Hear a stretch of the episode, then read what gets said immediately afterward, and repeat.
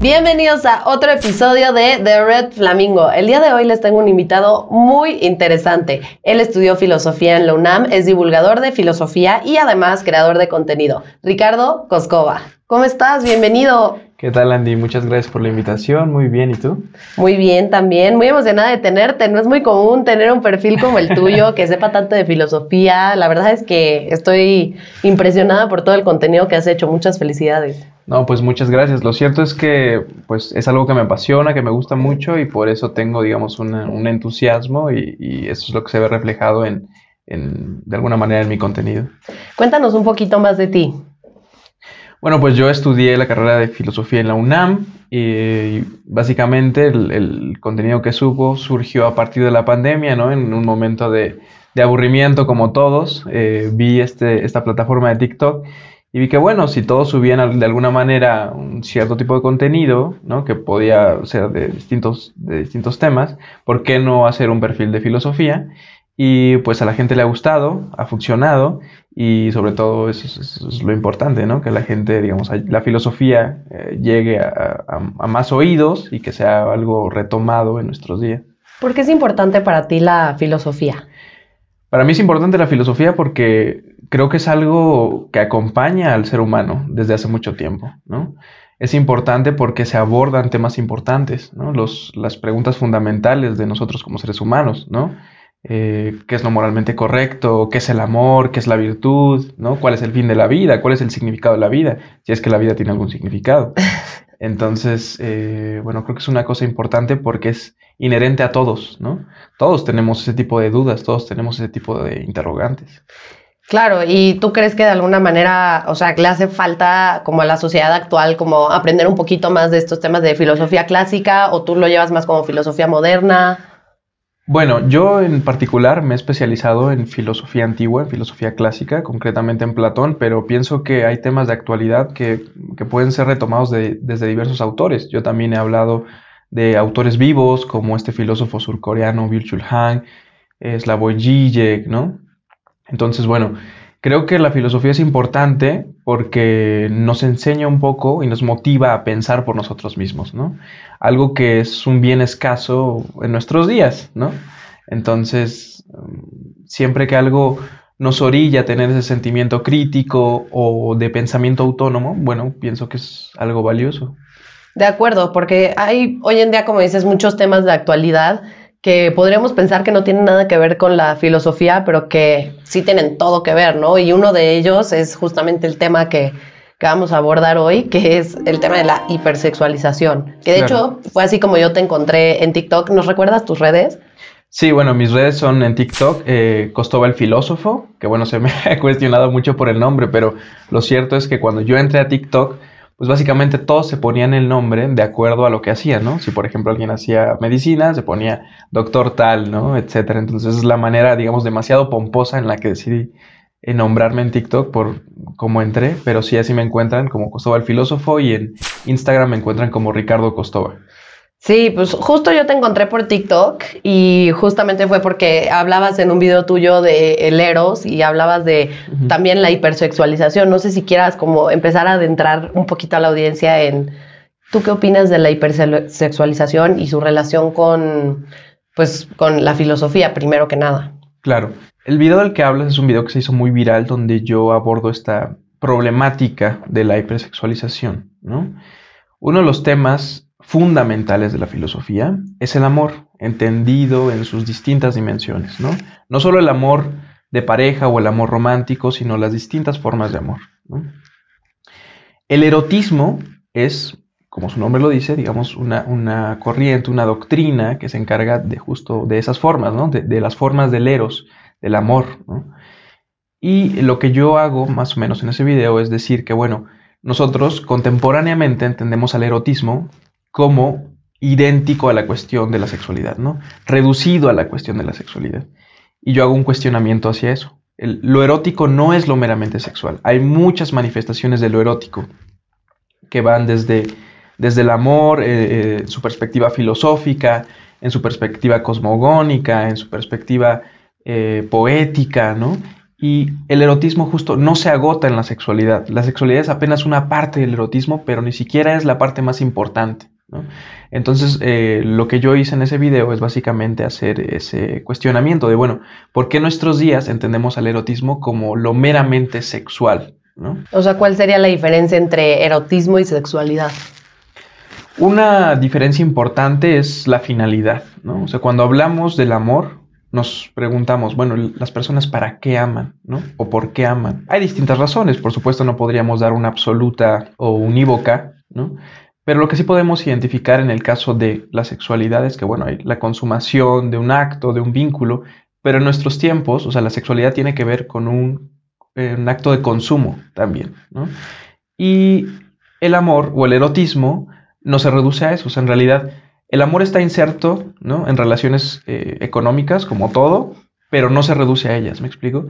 Es como si yo te preguntara, ¿tú piensas que es algo pertinente el, enamorarte de alguien solamente por cuánto dinero tiene o por cuánto dinero puede generar? En realidad hay otro tipo de cosas que nos motivan para amar, ¿no? La belleza, la bondad de alguien, su inteligencia, su virtud, ¿no? En ese sentido, no, no amamos simplemente para eh, tener sexo también, ¿no? O sea, como dirá un autor que es Marsilio Ficino, ¿no? El amor no es exclusivamente deseo de coito. Y eso se nos olvida porque tenemos muy arraigada esta consideración e identificación de lo erótico con lo sexual, que es una parte del erotismo, sí, pero no, no es el todo, digámoslo. Muy de acuerdo, o sea, yo como lo entiendo es, para mí la sexualidad es tal cual, pues todo lo que conlleva la educación sexual básica, digamos, ya sabes, reproductiva, en cuanto a infecciones de transmisión sexual, en cuanto a tus genitales y cómo utilizas todos esos elementos para llevar a cabo tu vida sexual. Y para mí el erotismo es cómo llevas a cabo eso de una manera seductora con tu pareja, ¿no? O sea, cómo lo llevas, cómo le agregas ese picante, eso extra, ¿no? A la relación, o sea, como mucho más profundo que nada más tener sexo animal, por decir así, ¿no? O sea, más que por el impulso, sino esto que hacemos eh, los humanos y que no sé si algunos animales lo hagan, yo creo que sí que es parte del cortejo, ¿no? O sea, el erotismo y el cortejo creo que van súper de la mano. Pero pues ahora con esta sociedad en la que vivimos, que está hipersexualizada, yo la verdad es que siempre he estado en favor de, pues, de los derechos de la mujer y que cada quien haga de su cuerpo lo que quiera, pero sí es un hecho que siento que estamos expuestos, y sobre todo los niños, a una hipersexualización constante en los anuncios, en TikTok sobre todo, o sea, tú mejor que nadie sabrás, hay muchísimos menores de edad haciendo contenido hipersexualizado que muchas veces no saben lo que están haciendo y lo están haciendo porque pues, reciben muchos likes de, de gente que está medio tocadita.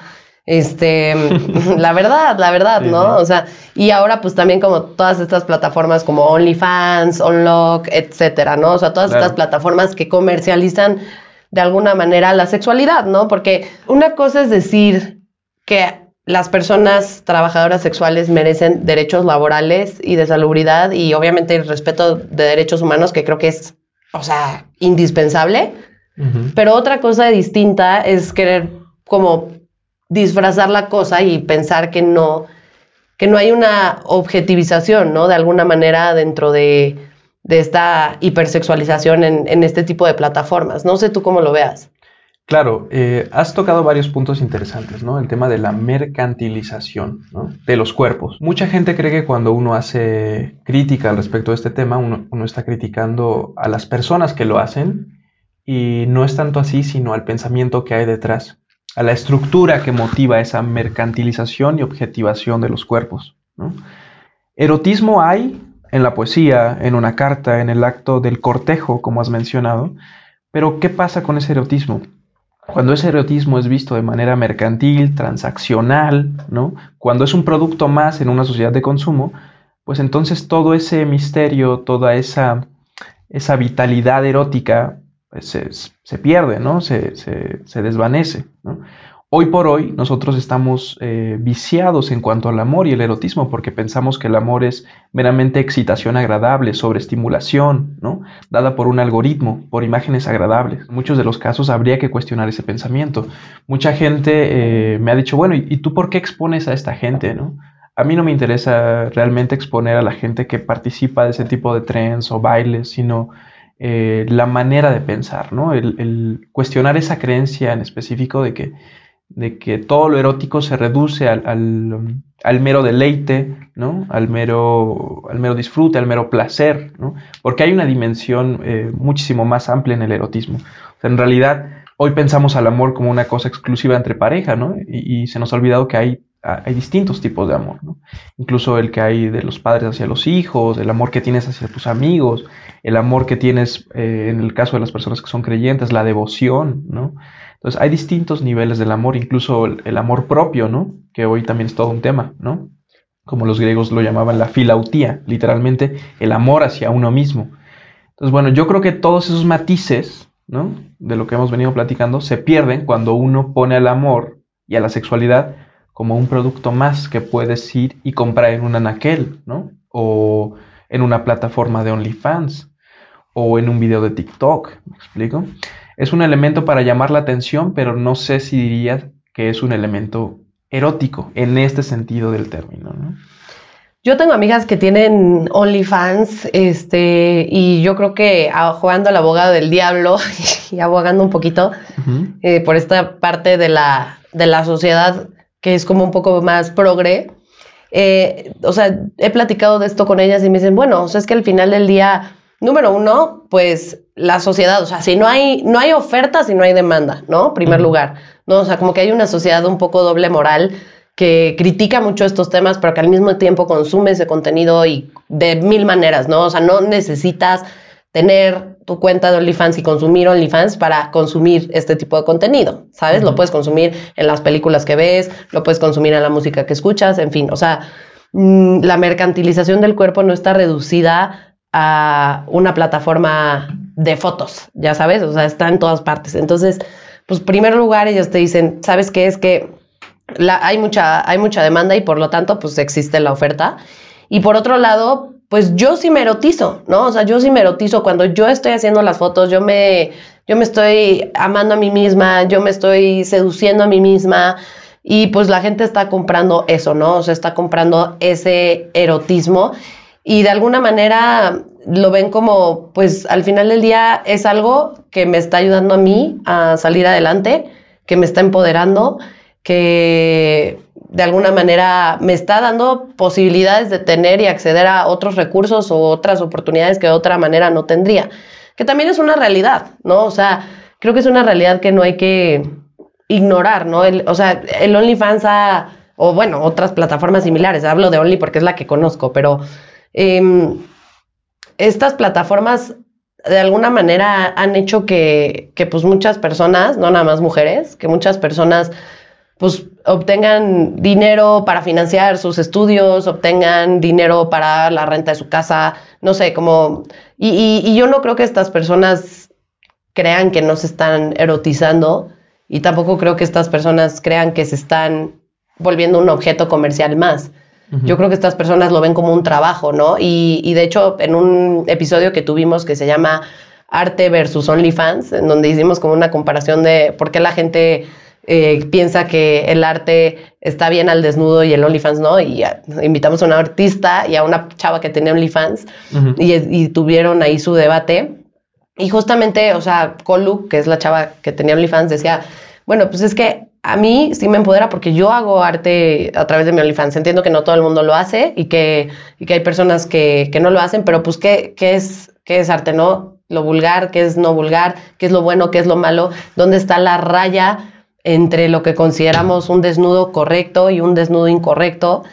Y pues no sé, o sea, como que ella nos hablaba de esta doble moral que hay en la sociedad, ¿no? O sea, de me dicen que me estoy, o sea, que qué mal que vivo de mi cuerpo cuando todos viven de su cuerpo, ¿no? O sea, me decía, tú vives de tu cuerpo, tú eres abogada, tú estás todo el día tecleando, pues estás viviendo de tu cuerpo, ¿no? Es, es lo que ella decía. ¿Tú qué opinas de, esa postura que te acabo de decir como en cinco minutos? Ok, bueno, eh, diría que es una postura razonable, ¿no? O sea, el hecho de pensar que, bueno, si yo estoy, digamos, eh, erotizándome a mí misma o si estoy tomando fotos de mí misma con un fin económico, eh, de empoderamiento, etcétera, es razonable pensar pues que también es, es como parte de esta cuestión erótica, ¿no? Diría que es algo razonable, pero cuestionable, ¿no? Es cierto que la sociedad tiene ciertas demandas, de ciertas ofertas, de ciertas cosas, ¿no? Eh, sin embargo, habría que preguntarnos, bueno, y todo lo que, para todo lo que hay demanda, ¿no? Debería ser cumplido, o sea, porque hay demanda de todos los tipos, hay demanda incluso en el tema de tráfico de personas, ¿no? En las sociedades antiguas hay demanda de esclavos, hay todo tipo de demandas en una sociedad, de tráfico de animales silvestres, o sea, es todo un tema, ¿no? ¿Todas esas demandas deberían de ser satisfechas? Mm, no lo sé, ¿no? Ahora, creo que muchas de las personas que hacen este tipo de contenido, o sea, un poco están insertos en la narrativa de como lo estoy haciendo yo mismo, pues no hay ningún problema, no hay nadie que me esté obligando, ¿no? Entonces yo misma me estoy erotizando y diría que ahí es justo donde está el, el, medio del asunto. Este mismo autor, eh, Byul-Chul Han, en varios de sus libros, ¿no? menciona que estamos inmersos en una sociedad, eh, digamos, de, de, la producción, ¿no? De la, de la positividad, ¿no? de que siempre tenemos, tenemos que estar insertos en eh, un rol económico, generando, produciendo, ¿no? en, una, en una especie de positividad enfermiza incluso, ¿no? Tanto así que en las sociedades modernas pues no hay ocio, ¿no? Todo es negocio. Literal. Y si uno no está haciendo algo que genere dinero, entonces uno se siente ansioso, estresado eh, y un poco esa es la dinámica de los sujetos en, este, en, este modelo, ¿no? Y creo que eso tiene también sus incidencias en los temas eróticos. Lo que este autor dice es, el empresario cree que es libre porque se explota a sí mismo, ¿no? El empresario cree que es libre porque no hay un alguien más, no hay un amo que le esté diciendo constantemente, trabaja, ¿no? Sino que el imperativo nace desde él mismo, ¿no? El hecho de ponte a trabajar, ponte a generar, es una obsesión que nace de sí mismo. Es una obsesión criticable y cuestionable, pero nace de sí mismo. Entonces, el empresario tiene la ilusión de que es libre porque se explota el mismo. Creo que esa misma dinámica se reproduce en esta cuestión erótica.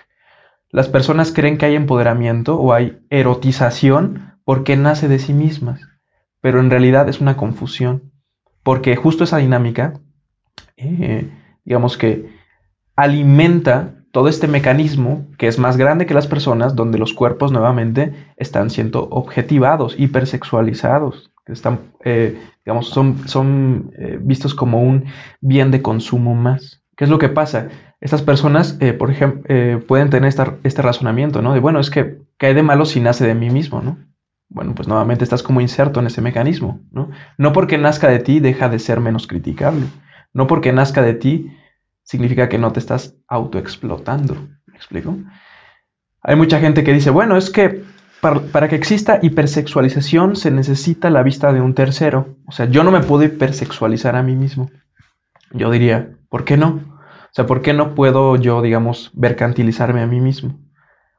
Diría, básicamente, pues puedo, ¿no? O sea, depende de la visión que tenga de mí mismo y cómo eh, presento eso hacia los demás, cómo vendo eso hacia los demás pero en última instancia no hace falta un tercero para que yo me hipersexualice, ¿no? O que me ofrezca como, pues sí, como una mercancía más. Entonces, entiendo esta, esta crítica, esta objeción, me parece razonable, pero no porque yo esté convencido de que algo está bien, significa que eso está bien. No porque yo tenga una consideración eh, sobre algo, significa que la consideración es correcta. ¿no? Esto es, muy, es, es eh, un matiz muy sutil, pero que solemos como pasar por alto, ¿no? El hecho de que podamos opinar cualquier cosa sobre cualquier tema no significa que esa opinión sea de hecho una opinión correcta. sí, total. Entonces es, es, es, lo que diría, o sea, uno, uno puede explotarse a sí mismo, puede hipersexualizarse a sí mismo y puede estar trabajando bajo la ilusión de que no es así, de que no es el caso. Es decir, vaya, ¿qué, condiciones externas me motivaron como para que yo hiciera eso, ¿no? Si la sociedad no tuviera, por ejemplo, esa demanda, ¿no? ¿Estarías haciendo contenido de OnlyFans? Si la sociedad no considerara eso un objeto de consumo masivo, ¿estarías erotizándote también? Si no se pagara también por ello. No lo sé. Entonces, eh, creo que estas personas están insertas en ese, en ese mecanismo, pero se autoconvencen, ¿no? De que no es así porque nace desde sí. ¿Y tú cómo crees que afecta la hipersexualización, por ejemplo, eh, si yo me hipersexualizo, ¿cómo crees que eso afecta en mis relaciones sexuales o en mi manera de relacionarme con los demás? Me refiero eh, a nivel pareja. Yo diría que es perjudicial porque en la hipersexualización, en el porno, en la pornografía, en, toda esta cuestión, todo aparece de manera explícita. ¿Me explico? Todo aparece de manera explícita, eh, arrojada, ¿no? Cuando nosotros vemos un film pornográfico, no estamos viendo a dos personas entregándose al amor mutuo, ¿no? Estamos viendo a dos actores trabajando para conformar una escena, ¿no? Hay una ficción detrás. Pero muchas veces lo que pasa es que nosotros pues no entendemos eso, ¿no? O sea, creemos que esas son las dinámicas reales, ¿no? Creemos que esas son las dinámicas reales del amor. Por eso hay tanta confusión en torno a la sexualidad. Porque creemos que hay cosas del cuerpo que deben de ser de dimensiones que no lo son, que debemos de durar un tiempo que es muy complicado durar, ¿no? Que hay una serie de gritos y, bueno, infinidad de cosas, ¿no? Entonces, lo que hay es una, diría yo, hay una confusión, hay, una, una, apreciación poco real de lo que implica la sexualidad y el erotismo. En el porno todo aparece manifiesto, no hay ese ocultamiento, ¿me explico? Y el erotismo es de ocultamiento. Eh, hay un, lo que mencionan varios autores es que hay un matiz ritual incluso en, el amor, ¿no? Hay rituales eh, de cortejo, ¿no? Que también aparecen en los animales. O sea, un animal, por ejemplo, un, ruiseñor, ¿no? No llega y, se pone a copular con, con, la hembra, ¿no? Sino que hay un ritual de apareamiento, de cortejo, basado en colores, en bailes, en formas, en liberación de aromas. Y todo eso también está en nosotros como seres humanos, ¿no? Y lo que hace la hipersexualización es anular eso, anular esos rituales de eróticos. Y cuando faltan estos rituales eróticos, pues hay problemas, ¿no? Hay problemas, hay, digamos, sexo express, pero no erotismo. Entonces, nuevamente, uno, uno, así como va a McDonald's y pide una, una hamburguesa en el drive-thru, pues igual uno viste una página porno, tiene una experiencia erótica, de cinco minutos y ya está servido, ¿me explico? Y vuelves a generar, vuelves a estar inserto en esta productividad, ¿no? Entonces somos eh, sujetos de, sexo express, ¿no? Eh, sin contemplar esta, esta dimensión eh, de lo erótico, que es más bien, no es rápida, es, es, de lo lento, del ritual, del cortejo, del misticismo, ¿no? De lo que está velado, ¿no? Pero ¿por qué para ti es malo el sexo express? No es malo, diría que es eh, Vulgar. No, tampoco. Diría que no es lo mejor, ¿no? Ok. Yo te pregunto a ti, ¿tú qué preferirías, no? O sea, un sexo express o un sexo significativo con, una, con una vinculación trascendental unido a una persona. Es que creo que no, no, le preguntas a la persona correcta porque yo me considero demisexual, entonces yo sí soy súper así, o sea, sí necesito esa conexión y sí necesito eso, o sea, objetivamente hablando, desde mi punto de vista, creo que es un poco subjetivo porque te voy a dar la razón, porque pienso igual en ese sentido. Pero nuevamente jugando al abogado del diablo y, y así, creo que hay mucha banda que te diría, güey, a mí sí me gusta tener sexo, eh, sexo express y yo sí puedo separar el sexo de las emociones y me vale y yo lo que quiero es mi placer y ya después cuando quiera sentar cabeza pues la sentaré, pero ahorita quiero probar diferentes experiencias, quiero saber qué es lo que me gusta, lo que no me gusta y no me importa generar un vínculo con todas y cada una de las personas con las que me acueste. ¿Qué le dirías tú a esa gente? Claro, lo que yo le diría a esas personas es que puede que nunca hayan experimentado este otro matiz, ¿no? O sea, que estén demasiado insertos en esta lógica de sexo express, ¿no? O erotismo express y no se hayan dado la tarea de conocer verdaderamente el otro lado, porque hay que ser honestos, o sea, lo que impera más bien no es esta vinculación erótica de la que te hablo, sino justo la otra figura, de acuerdo. ¿no? Invitaría a esa persona justo a que explorara estas otras formas del eros, ¿no? Y si aún así pues decide que no, que lo suyo es el sexo express y la vinculación inmediata y lo manifiesto, está excelente, pero a las cosas un poco hay que denominarlas pues así, ¿no? De manera directa. ¿Sabes qué? No, no, no me interesa el erotismo, a mí lo que me interesa es, digamos, el, tema sexual. Vámonos. ¿No? Pero no hay un engaño de por medio, no hay un, me estoy empoderando o lo hago por una convicción moral o etcétera, sino que hay un, un reconocimiento de, bueno, es que eso es a mí lo que me gusta, ¿no? Pero nuevamente no hay un engaño de por medio, ¿no? Hablando de los engaños y ya para ir finalizando, ¿tú cómo crees que la hipersexualización sucede en la sociedad? Aparte de lo evidente, además de, eh, y lo evidente me refiero aparte del no por, ya sabes, aparte de eso, ¿de qué otras maneras crees que se hipersexualiza la sociedad de forma más indirecta? Pues yo creo que la hipersexualización es bien directa, fíjate. Bueno, hay, hay formas sutiles, ¿no? Estaba platicando con Andy hace rato, del, que bueno, la hipersexualización es una cuestión cultural. ¿Por qué? Porque aparece en la literatura, ¿no? Recordemos esta obra que es, digamos, obscena en términos de, de, de sus supuestos y creencias, que es 50 sombras de Grey, ¿no? O sea, el cuate literalmente hace firmar a la chica un contrato, ¿no? Entonces inserta toda la mecánica mercantil en las cuestiones del Eros, ¿no? Para que nos vinculemos tiene que haber un contrato de por medio, ¿no? En la literatura, en el cine, en la televisión, en los medios que consumimos, ¿no? Eh, en todo hay esa cuestión. Y a ver, yo no estoy peleado con la, con la sexualidad humana o con, con, con, esta esfera de lo íntimo, ¿no? Porque al final, pues Freud tiene mucha razón en el sentido de que somos seres sexuados, ¿no?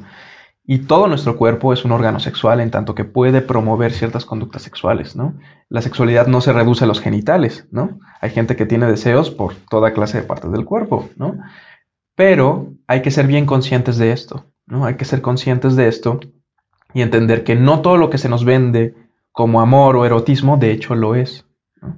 El, hecho que, el hecho de que haya una oferta no, no excluye el hecho de que nosotros podamos un poco abstraernos de esa oferta, ¿no? O retirarnos de dicha oferta. Entonces yo creo que hay, hay, muchas maneras, es una cuestión cultural, ¿no? De lo que vemos todos los días, ¿no? En la música, por supuesto. Y pues no sé, es algo que se da, se da por sentado, ¿no? Como, como si de facto fuera así. Y eso es lo que yo invitaría, bueno, a las personas que nos están viendo, a que se den cuenta de que no necesariamente, ¿no? Hay otras maneras de vincularse, de establecer lazos con la gente, ¿no? Que son eróticas, que son sexuales, sí, pero sin este matiz, digamos, eh, pues sí, problemático del que hemos venido estado, del que hemos venido hablando, ¿no? Oye, Ricardo, pues la verdad me parece súper interesante y creo que es súper valioso el consejo que le das a la audiencia eh, de que aprendan a relacionarse de otras maneras, ¿no? Al final del día que aprendan a experimentar otro tipo de erotismo fuera del que han visto comercialmente o fuera del que también su abuelita les dijo, ¿no? O sea, que ellos investiguen cuál es su propio erotismo, pero que haya este a fuego lento, ¿no? Que haya uh -huh. este cortejo, que, que haya esta atención al detalle dentro de la sexualidad y la inmersión en mis sensaciones en vez de que sea algo como muy express. Me gusta esto que has mencionado de a fuego lento, ¿no? Yo creo que un poco regresando como al núcleo de esta conversación, o sea que la filosofía se cocina así, ¿no? Hoy en día se hace filosofía de forma eh, un poco como industrial, ¿no? Hay mucha proliferación de papers y publicaciones y por aquí y por allá, pero en realidad la filosofía tiene que ser más bien de un modo artesanal, ¿no? Es una cosa que se produce con lentitud, a fuego lento, ¿no? Despacio, porque así es el pensamiento, hay que reflexionar todo el tiempo, ¿no? Hay que repasar los temas. Y creo que lo mismo sucede en la cuestión del erotismo, ¿no? Más sexo, ¿no? O sexo más explícito no es mejor sexo. Entonces, eh, un poco detenernos y ver justo cómo nos estamos vinculando, a qué nos estamos vinculando. Si, lo que me vincula a mí es, digamos, la imagen de alguien que evidentemente está, eh, digamos, eh, fingiendo, haciendo ciertos gestos, que está haciendo lo que está haciendo más bien por el impulso económico, y demás está promoviendo una serie de cosas que pueden ser cuestionables, etcétera. Bueno, pues darme cuenta de eso. Y si aún así, si dándome cuenta aún deseo eso, bueno, pues adelante, pero ya no hay un engaño de por medio, ¿no? El hecho sería tomar conciencia de que, de que justo el erotismo tiene una, una infinidad de matices, ¿no? Esto es lo que yo le llamo, pues, como tal, la erótica filosófica, una rama de estudio filosófico que se encarga del eros, de sus distintas manifestaciones, ¿no? Y, y bueno, básicamente eso sería. Ay, pues muchas gracias, Ricardo. De verdad, me volaste la cabeza en mil y unas respuestas que diste, de verdad. Me encantaría tenerte en otros episodios. Si tú quieres venir, aquí es tu casa. Encantado. Y pues nada, eh, yo creo que la gente también va a querer seguir escuchándote con independencia de que regreses al Flamingo o no. Entonces, si les quieres recordar tus redes. Claro, solamente antes de, eh, antes de despedirnos y que les recomiende las redes, solo quería decirles que esto no tiene que ver con puritanismos de ningún tipo o moralismos de ningún tipo, ¿no? O sea, el, el asunto es que se puedan hablar estos temas, ¿no? De manera explícita, de manera consciente, de manera constante, pero que esto no tiene que ver con una crítica de, bueno, es que está mal porque los valores de, Occidente o alguna cosa así, ¿no? Sino una, una, un cuestionamiento real a, a, nuestras creencias y lo que damos por hecho de facto, ¿no?